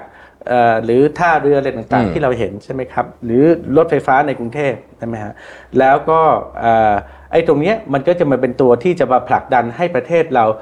ปรับเปลี่ยนโครงสร้างเหมือนกัน โดยเฉพาะโครงสร้างทางโลจิสติก ที่เราบอกว่าเราเป็นศูนย์กลางของ Land Base อาเซียน ทุกคนจะขนสินค้าจากใต้ไปเหนือก็ต้องผ่านเราเอ่อจากตะวันตกไปตะวันออกก็ต้องผ่านเรา ถ้าเราไม่มีโครงข่ายตรงนี้แล้วเราจะไปขนได้ยังไงใช่ไหมครับ อีกหน่อยค่าขนส่งก็จะต้องถูกลงเพราะมันสมบูรณ์มากขึ้นนะครับเอาเอาแค่นี้ว่าตรงนี้เรามองว่าลงทุน 3 ล้านล้านเนี่ยได้กลับมาอย่างน้อยๆสามหรือ 4 เท่าที่เราลงทุนไปจาก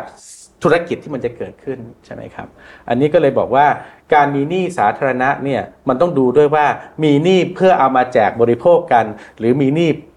เพราะว่าเราลงทุน อันนี้เราพูดได้เต็มปากว่าลงทุน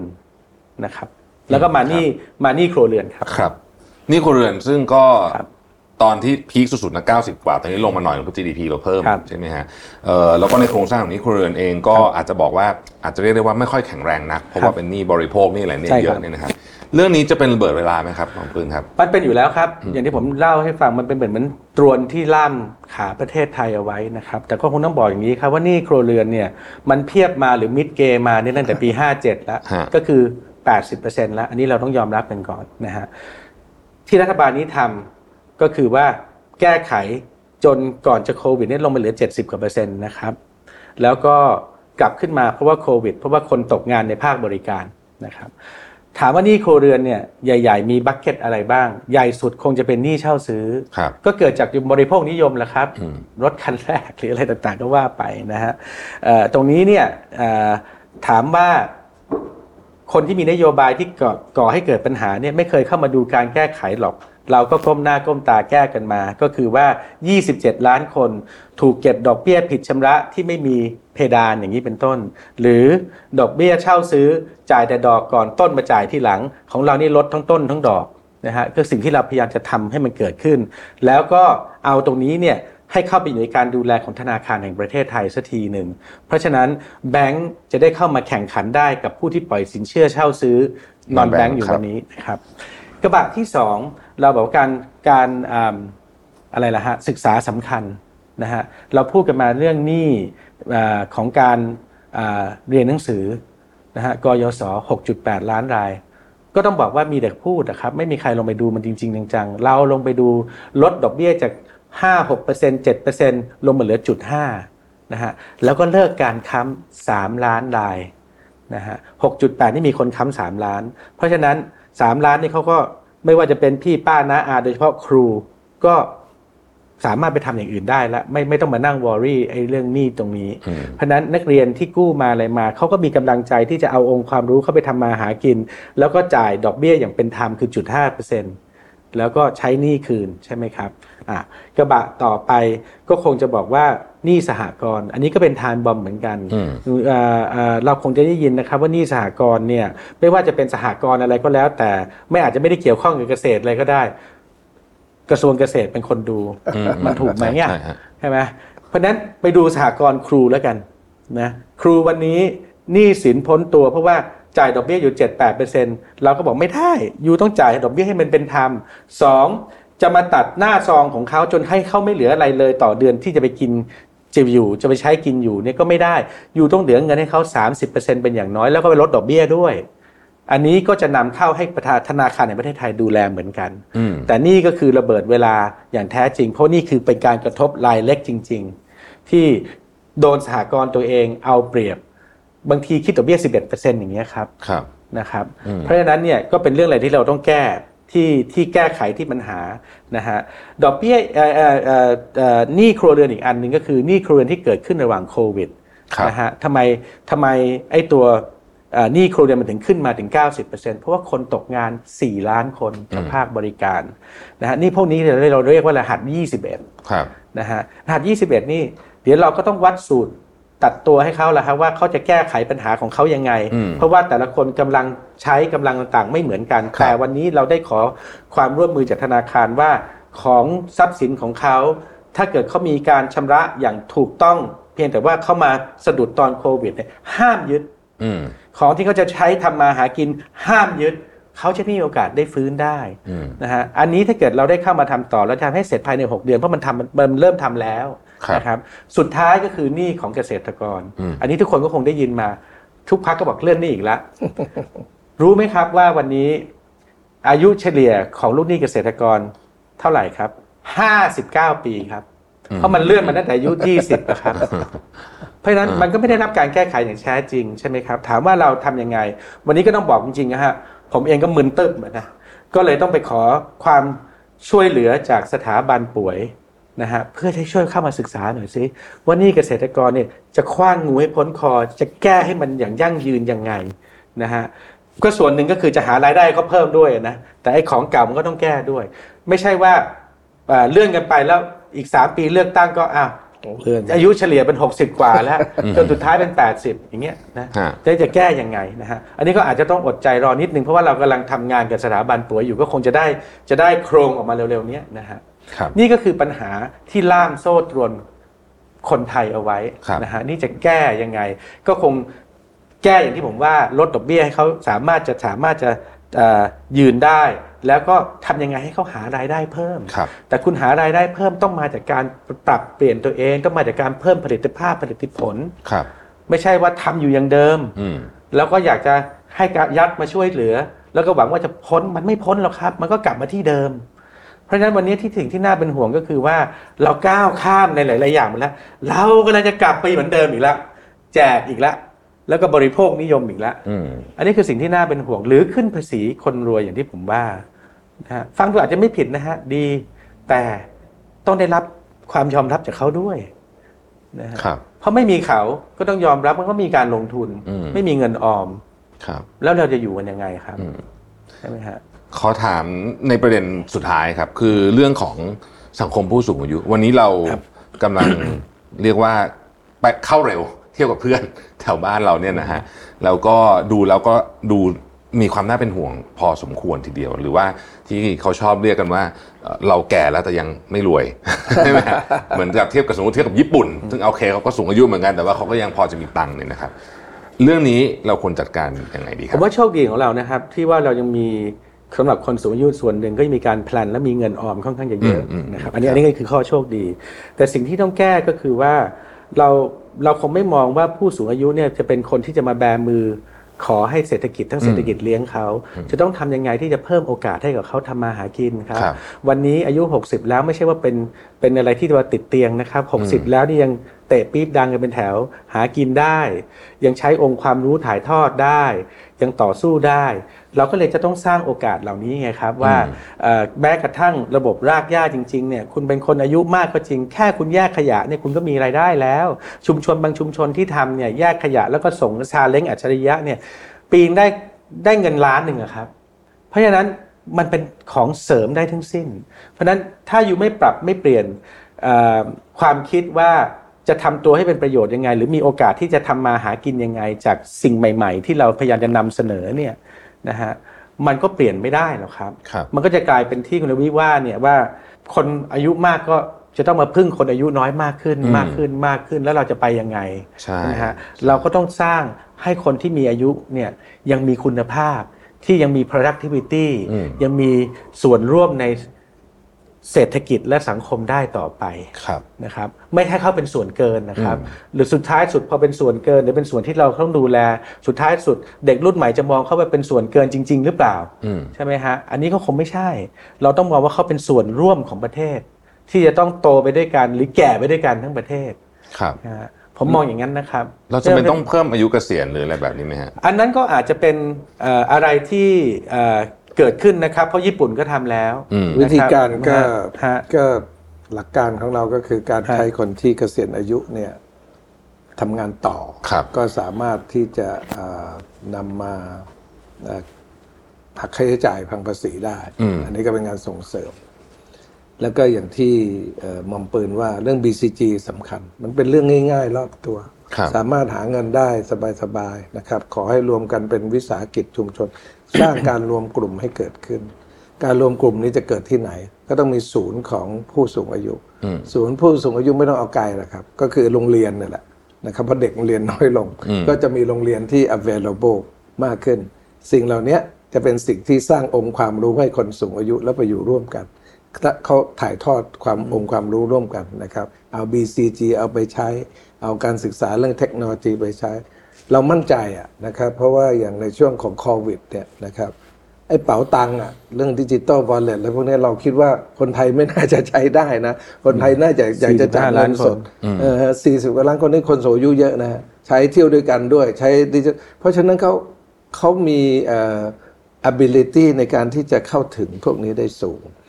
หากเราสามารถ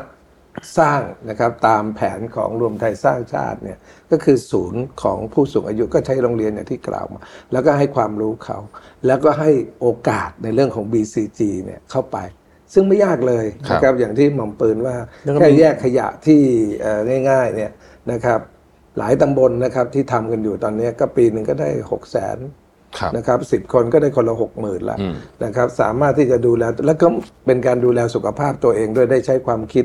ได้การได้เป็นผู้ที่สื่อได้สร้างความภาคภูมิใจให้กับตัวเอง มันสร้างความสุขในชีวิตเขาก็จะมีชีวิตที่มีคุณภาพ นั่นคือเราให้ความสำคัญเป็นอย่างยิ่งนอกจากเรื่องระบบสาธารณสุขที่จะต้องกระจายไปและมีคลินิกคุณสูงอายุอันนั้นทำกันอยู่แล้วล่ะครับแต่สำคัญที่สุดก็คือคุณค่า คุณค่าของคนที่วัยเกษียณ ตรงเนี้ยเราต้องรักษาเขาไว้ให้ครัได้บและเราต้องแก้เรื่องความเป็นธรรมก่อน มันจะโยงกับเรื่องหนี้ครัวเรือนด้วย เพราะคนเกษียณอายุ บางคนเนี่ยโดนตัดซองเงินเดือนเกือบไม่เหลือเลยอืมซึ่งตรงเนี้ยเราบอกเรารับไม่ได้นะครับ ไอ้สามสิบเปอร์เซ็นเนี่ยเป็นมินิมัมครับซองเงินเดือนบำเหน็จบำไอ้ค่าบำนาญเนี่ยบางคนโดนตัดเกือบหมดเลยนะครับ เพราะว่าหนี่มันไม่ยาวตัดหนี่ระยะสั้นกันเยอะเพราะฉะนั้นเราก็บอกให้เกลี่ยยาวไป แล้วก็เขาจะได้มีเงินกัน ตอนนี้หลายหลายที่ครูเป็นนับร้อยนับพันที่เกเอ่อเกษียณนะครับ ตอนนี้ก็มีเงินเป็นหมื่นแล้วครับระบบประกันสังคมก็เหมือนกัน เราจะมีการเติมเงินเข้าไป เพื่อให้เกิดความมั่นใจได้ว่า เมื่อเขาเกษียณเขาจะมีเงินหมื่นแต่ไม่ได้บอกว่าเขาหารายได้เพิ่มไม่ได้นะครับเขาก็จะหารายได้เพิ่มได้ด้วยอย่างไออย่างในกรณีที่ผมได้กล่าวมาครับผมนะครับถ้ามีความสามารถบริษัทจ้างต่อก็ก็ได้หักภาษีไปตัวบริษัทนะครับถ้าถ้าไม่อยากจะอยากมีอาชีพอิสระ ก็มารวมกลุ่มกันในวิสาหกิจชุมชนทำธุรกิจธุรกรรมด้วยกันที่เกี่ยวข้องกับ BCG มีกองทุน นะครับที่จะมีคนผู้ฝากเงินที่เป็นกองทุนรวมในลักษณะ LTF มาสนับสนุนครับนะครับมีเมนูที่ชัดเจนมีตลาดที่ชัดเจนนะครับอย่างกรณีของเนี่ยอย่างแม้กระทั่งในกลุ่มปตท OR เองผมก็บอกให้เขาลงไปช่วยสนับสนุนนะครับในวิสาหกิจชุมชนพวกเนี้ยหรือบริษัทห้างร้านต่างๆ ที่เขาสนใจในการทำเรื่องโซเชียล n อน r p r i s e ตอนนี้มีมากขึ้นเรื่อยครับๆนะครับตรงเนี้ยมันเป็นการร่วมไม้ร่วมมือกันครับนะครับขอเวลา 3 ปี 2-3 ปีจากเนี้ย ให้มันเป็นอยู่ในช่วง transition นะครับแล้วอุตสาหกรรมใหม่ เศรษฐกิจโครงสร้างใหม่เขากำลังจะมาครับนะครับ ตรงเนี้ยพอมาปุ๊บเนี่ยชีวิตของน้องหรือเด็กคนรุ่นใหม่ ที่บอกว่านี่ย่ำอยู่กับที่เอ๊ะเราก็ทำงานเหมือนเหมือนเดิมมันไม่สนุกเลย แต่งานใหม่เขาจะเกิดขึ้นในอีก 2 ปีรถ EV จะมาอีก 3 ปีอิเล็กทรอนิกส์จะมา แล้วยังมี ecosystem ตามมาอีกมันเป็นเรื่องที่เขาไม่เคยเกิด ไม่เคยเห็นมา เขาจะได้เห็นเขาจะได้ทำครับแล้วไม่ต้องมานั่งถามกันเรื่องของ เงินอะไรนะค่าแรงขั้นต่ำจะกี่ร้อยบาทไม่เป็นไร เพราะว่าคุณค่าของงานที่เขาจะได้ทำเนี่ยเป็นคุณค่าที่ดีกว่าเดิมสูงกว่าเดิม ไม่ต้องไปไม่ต้องไปแสวงหาแรงงานขั้นต่ำให้เป็นเรื่องกังวลใจ เขาจะได้เงินที่มั่งคั่งมากกว่า ที่เป็นอยู่ในปัจจุบันนั่นคือสิ่งที่รวมไทยสร้างชาติผมคิดว่าที่มัมเปืนได้วางกรอบนโยบายไว้นะครับให้เห็น ในทางปฏิบัติด้วยว่าเราจะปฏิบัติกันอย่างไรให้เห็น แต่ว่าเวลาไปดีเบตกันเนี่ย คุยกันห้านาทีอืมอภิปรายกันเนี่ยสามนาทีห้านาทีมันมันไม่ได้อย่างสองนั้นนาทีครับ เพราะมันเป็นเรื่องที่ต้องเล่า เป็นเรื่องที่จะต้องให้เกิดภาพครับนะครับ ว่ามันมีสิ่งที่รอคอยที่จะเกิดขึ้นในอีกสองสามปีจากเนี้ยครับแต่ระหว่างเนี้ยคนเดือดร้อนต้องแก้ให้หมดอืมนะครับ ครับ โอ้แต่อันนี้เรียนตรงๆนะพี่พงศ์ไปทำเรื่องหนี้ครัวเรือน ต้องยอมรับอย่างที่หม่อมปืนว่า คนอื่นทำอะเรามาแก้จริงๆถูกละเลย ถูกปล่อยทิ้งไว้ทำยังเป็นไปได้ยังไงให้เกษตรกรอายุห้าสิบแปดอะอืมแล้วแปดสิบแปดสิบปีมีอยู่เก้าเปอร์เซ็นต์ครับที่ผมเสริมที่หม่อมปืนว่าเราดูแล้วเราก็บอกโอ้โหอย่างนี้ไม่ได้อะ ต้องแก้ ต้องแก้ได้แต่ถามว่าตอนคุยกับสถาบันป่วยว่ามีโอกาสไหมเขาบอกถ้าภายในสองสมปีเนี่ยรีบแก้มีโอกาส ถ้าทิ้งไว้นานเนี่ยจะยุ่งมันเกษตรกรก็จะมีความคุ้นชินนะครับ ยังมีโอกาสนะครับ เราพบว่ามีเกษตรกรบางกลุ่มนะครับที่เป็นลูกหนี้แต่ไม่ได้มีปัญหานะครับ เป็นลูกหนี้ไม่มีที่ดินด้วย เป็นเกษตรกรรุ่นใหม่ไม่มีที่ดิน แต่มีทรัพยากรกำลังทางสมอง หรือตัวกำลังหรือมีคนเนี่ยนะครับให้เขาเป็น เป็นหนี้ที่ปกติดี เพราะฉะนั้นไอ้ปัญหาเรื่องภาษีที่ดินใครมีที่ดินเนี่ยแล้วก็ไปปลูกกล้วยปลูกอีกหน่อยบอกอย่าปลูกนะครับนโยบายของรวมไทยสร้างชาติเองกลัวเสียภาษีที่ดินใช่ไหมไม่ต้องไปปลูกกล้วย ให้คนเหล่านี้ไปใช้ดีกว่ามาใช้อืมแล้วก็เขาก็มาทำมาหากินครับนะครับ ให้คนที่เป็นคนแม่ค้าแม่ขายนะครับ หาบเล่ มาใช้เป็นพื้นที่ขายของทำเป็นตลาดขององค์กรส่วนปกครองส่วนท้องถิ่น ซึ่งเราเคยเห็นนะครับที่หนองบัวลำพูซึ่งเป็นจังหวัดที่ยากจนที่สุด แต่มีตลาดที่ที่ใช้พื้นที่ขององค์กรส่วนท้องถิ่นเนี่ยและสร้างรายได้กับเขา เอาอย่างเนี้ยแล้วภาษีเสียน้อยเสียมากก็ว่ากันไปตรงเนี้ยเราพิจารณาดูว่า อย่าไปปลูกกล้วยเดี๋ยวกล้วยลดตลาดนะครับนะครับ ตรงเนี้ยมันจะมีสิ่งผมว่ามันต้องแก้นี่สากลโหดดูและเศร้า ใครทำมาผมไม่รู้ แต่ปล่อยให้หนี่สากลออมทรัพย์ ให้ข้าราชการถูกตัดซอง เหลือไม่ถึงห้าร้อยบาท มันไม่ควรจะเกิดขึ้นในประเทศไทยอืมกติกาเราคือสามสิบเปอร์เซ็นแม้กระทั่งของกระทรวงศึกษาธิการเนี่ย มีสารปกครองท่านชี้ไว้นะว่าตัดซองเงินเดือนอย่าไปเกินสามต้องเหลือสามสิบนะ อย่างน้อยอะนะครับ ตัดกี่เท่าไหร่ก็ต้องเหลือสามสิบเนี่ย ยังมีบางรายไปตัดเขาเกลี้ยงเลยเกือบจะเกลี้ยงไอ้อย่างเงี้ยมันไม่ควรจะเกิดขึ้นครับนะครับหแล้วรืจะอหนี่เช่าซื้อไม่มีใครดูแลเลย ใช้พรบแพ่งและพาณิชย์สามมาตราอืมดอกเบี้ยเท่าไหร่ก็ได้ฮะเป็นแบบ flat rate เราก็จะบอกว่าถ้าอย่างนั้นเนี่ยขอเป็นหลักประกันธุรกิจ ซึ่งมีกฎหมายออกมาปี 58 ยังเขียนกันอยู่งมโคงกันอยู่เนี่ยนะครับ เราจะเอามาใช้นะครับ พอมีหลักประกันทางธุรกิจคราวนี้ธนาคารปล่อยสินเชื่อได้ละ ไอ้ประเภทนอนแบงค์ที่มาให้เอ่อแข่งขันแข่งไอ้ไม่ได้แข่งขันเลย ปล่อยกันทีละร้อยละสามสิบเปอร์เซ็นต่อปียี่สิบห้าเปอร์เซ็นต่อปีลดใหม่ก็สิบห้าเปอร์เซ็นต์ต่อ flat rate นะครับนะครับ ต่อไปนี้ถ้าธนาคารลงมาได้สร้างหลักประกันได้ทุกจะอย่างถูกลงถูกลงเยอะครับ นี่คือสิ่งที่ผมคิดว่าในหนี้ครัวเรือนที่บอกว่าโตขึ้นโตขึ้นเนี่ย มันคอมพาวไปด้วย ดอกเบี้ยดอกเบี้ยที่ไม่เป็นธรรมค้างชำระและไม่เป็นธรรมอยู่เยอะทีเดียว ครับ วันนี้เราแก้หลายเรื่อง ดอกเบี้ยผิดนัดเมื่อก่อนเนี่ยผิดงัดนวดหนึ่งคำนวณมันทั้งก้อนเลย ใช่ใช่ใช่เลิกไม่มีแล้วอืมตอนนี้ต้องไม่มี ยังมีปรากฏอยู่ที่สากลออมทรัพย์ฮะไม่ผมจะทำผมก็รวมไทยสร้างชาติมาหม่อมปืนคงไม่ยอมนะครับ ล้างให้หมด พวกนี้เอาให้เกลี้ยงนะคครัรับบ มันต้องเกิดขึ้นลดตรงนี้มาได้ภาระมันลง อาชีพเสริมมานะครับ ผมว่าคนไทยจะมีชีวิตที่เอ่อมีคุณภาพมากขึ้นครับไม่น่าเชื่อครับ ไม่เคยไปลองทำไปลองทำแล้วเห็นปัญหาจริง ๆ เรื่องเล็กๆที่เราหลงลืมครับเรื่องเล็กๆที่เรามันมีผลในวงกว้าง มันมีผลในวงกว้าง แม้กระทั่งคนทำยังรู้สึก ยังรู้สึกว่ามันอยากเชิญชวนจริงๆ นะถ้าใครมานั่งฟังได้คุยได้เห็นได้รู้ว่าสิ่งที่มันเกิดขึ้นในประเทศไทยกับหนี่ครัวเรือนมันเกิดอะไรขึ้น แล้วทุกคนจะรวมพลังกันและอาสาที่จะมาร่วมกันแก้ไขในเรื่องสิ่งเหล่านี้ครับครับผมแต่วันนี้รวมไทยสร้างชาติเรามีนโยบายที่ค่อนข้างชัดเจนว่าหนี่ครัวเรือนใครใครสร้างไม่รู้แต่ครับเราจะแก้ครับนะครับ จริง ๆ อีกการหนึงอยากจะจะจะเรียนก็คือว่าจากการที่เราทำอ่า ในเรื่องของเศรษฐกิจมาเนี่ยเราก็พยายามจะ quantify นะครับย้อนกลับมาว่า เอ๊ะเราจะโตได้สักกี่เปอร์เซ็นต์เนี่ยนะมันก็จะพบว่าถ้าเราหาเงินได้ 4 ล้านล้านจริงนะครับ ซึ่งวันนี้มันเข้ามาแล้วนะครับครับอ่าอ่า EV ก็3ามแสนหกแล้วอะไรแล้วครับนะครับเอ่อจะพบว่าเราจะสามารถโตได้ 5%อย่างมีเสถียรภาพได้สบายๆ โดยไม่ต้องกลับไปอยู่ในวังวนเดิมๆอืมที่มันเป็นยาพิษสำหรับประเทศครับนะฮะ วันนี้ก็อย่างที่บอกอะมันก็พรูฟแล้วปีนี้เพิ่งขนาดเพิ่งฟื้นมันก็สี่เปอร์เซ็นต์ละและโตต่อเนื่องด้วยจากปีที่แล้ว เราเป็นประเทศเดียวในอาเซียนที่โตต่อเนื่องนะครับ ที่เราบอกว่าเอ่อคนอื่นโตเมื่อไตรมาส 4 ปีที่แล้ว มากกว่าเราวันนี้ปักหัวลงหมดแล้วนะครับ เราเป็นประเทศเดียวที่โตต่อเนื่องนะครับซึ่งจะมีจีนอีกประเทศหนึ่งที่โตต่อเนื่องในเอเชียอะในในอาเซียนในยเราประเทศเดียว เพราะฉะนั้นเนี่ยผมก็เลยจะบอกว่า การการแก้ไขปัญหาอย่างยั่งยืน มี ระบบ